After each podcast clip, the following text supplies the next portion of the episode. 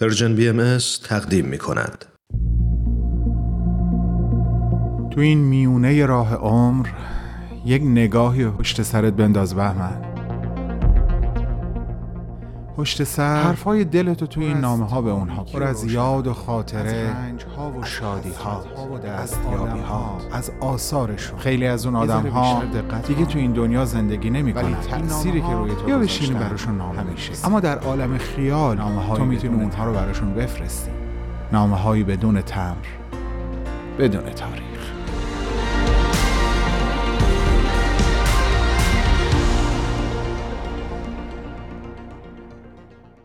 مرحبا آبلا نسیل سینیز سلام خانم حالتون چطوره؟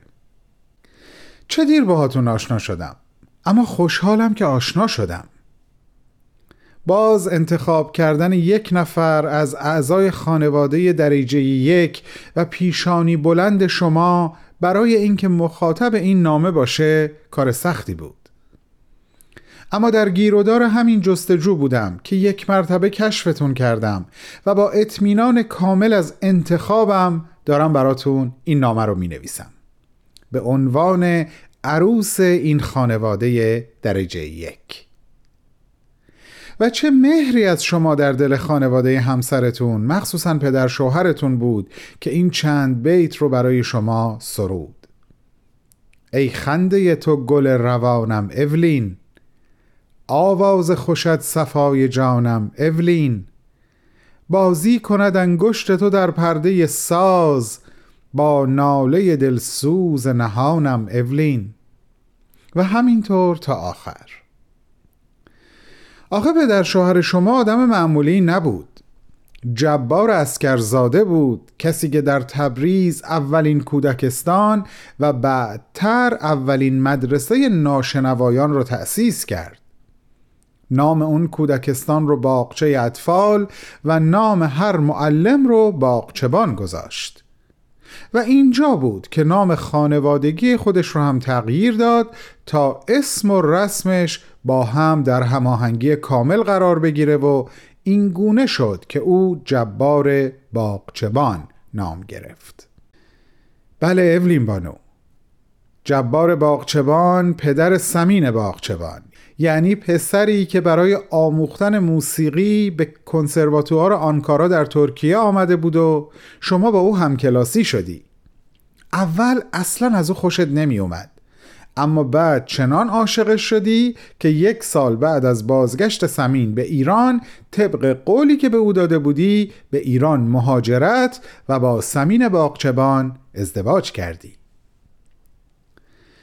اولین بانو تو آنچنان مهر ایران و ایرانیان رو به دل گرفتی و به ایران خدمت کردی که به سختی میشه باور کرد خودت ایرانی نیستی. تو گروه کر بانوان رو در ایران تأسیس کردی و سالها معلم آواز اونها بودی. تو بر روی سروده های همسرت موسیقی خلق کردی و اونها رو به اجرا درآوردی. امروز اونها میراث ارزشمندی برای کودکان ایران زمین محسوب میشن.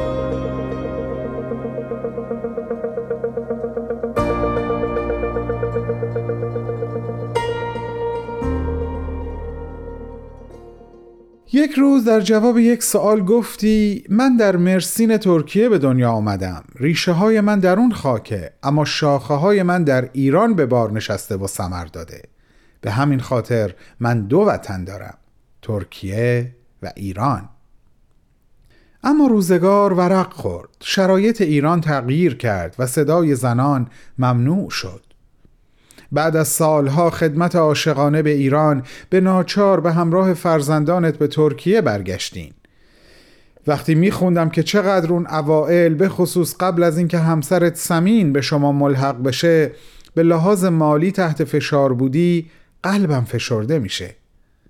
اما تو کم نیاوردی. با وجودی که حدود پنجاه سال سن داشتی رفتی در آزمون پیانو شرکت کردی و بعد به عنوان استاد پیانو در دانشگاه موسیقی معمار سینان پذیرفته شدی و پسرت کاوه باغچبان چه زیبا این خاطره کودکیش رو تعریف می‌کنه. روزی که اولین حقوقت رو گرفتی با کیسه هایی پر از میوه به خونه اومدی و به بچه ها گفتی بیاین بچه ها تا می‌تونین بخورین. نگران هیچی نباشی.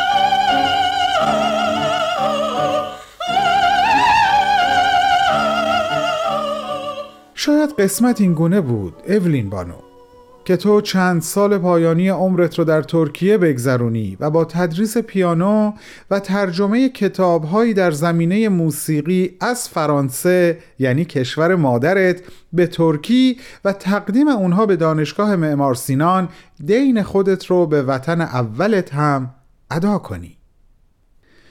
ممنونم و ممنونیم. به خاطر همه زحمت هایی که برای ایران عزیزمون کشیدی. ایرانی که برای خود تو هم به اندازه ترکیه زیبات زیبا و عزیز بود. با عشق، احترام و ارادتی جاودانه به عروس خانواده سربلند باغچبان بانو اولین باغچبان بهمن و دوستانش.